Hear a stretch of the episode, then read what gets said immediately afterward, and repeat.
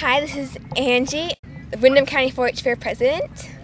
And um, this is Rachel, the fair secretary. Uh, my name is Megan, and I am the 4-H Fair Program Assistant. Today we're at the Windham County 4-H Fair, and we're having a lot of fun. There's been a lot of different activities. The horse show. The chicken show.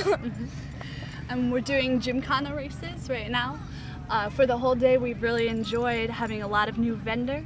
This is the first time that the 4-H Fair has been able to hold just uh, more than just our usual livestock and home show and horse show. We've had a moon bounce today, and that's been a lot of fun.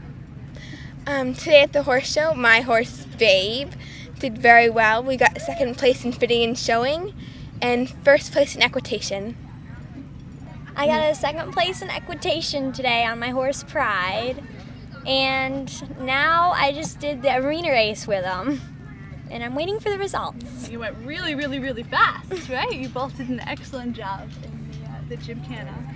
Seems like we're all having um, a lot of fun with that. We had a lot of uh, brand new riders today, really big walk trot division, and um, a lot of girls having their first experience at the horse show, and everything seems to have gone really wonderfully. We, in the Better Living building, we had our home show, and that was a lot of fun. There was a lot of different uh, categories to show in. There was baking and photography and arts and crafts, and uh, Rachel did very well. I got a first for my apple pie and and for a picture. And I got to eat your apple pie. I was part of the elite group of baked food judges, and it was a wonderful experience. We have some really creative kids and some excellent chefs, and it was definitely a pleasure being able to judge the home show items.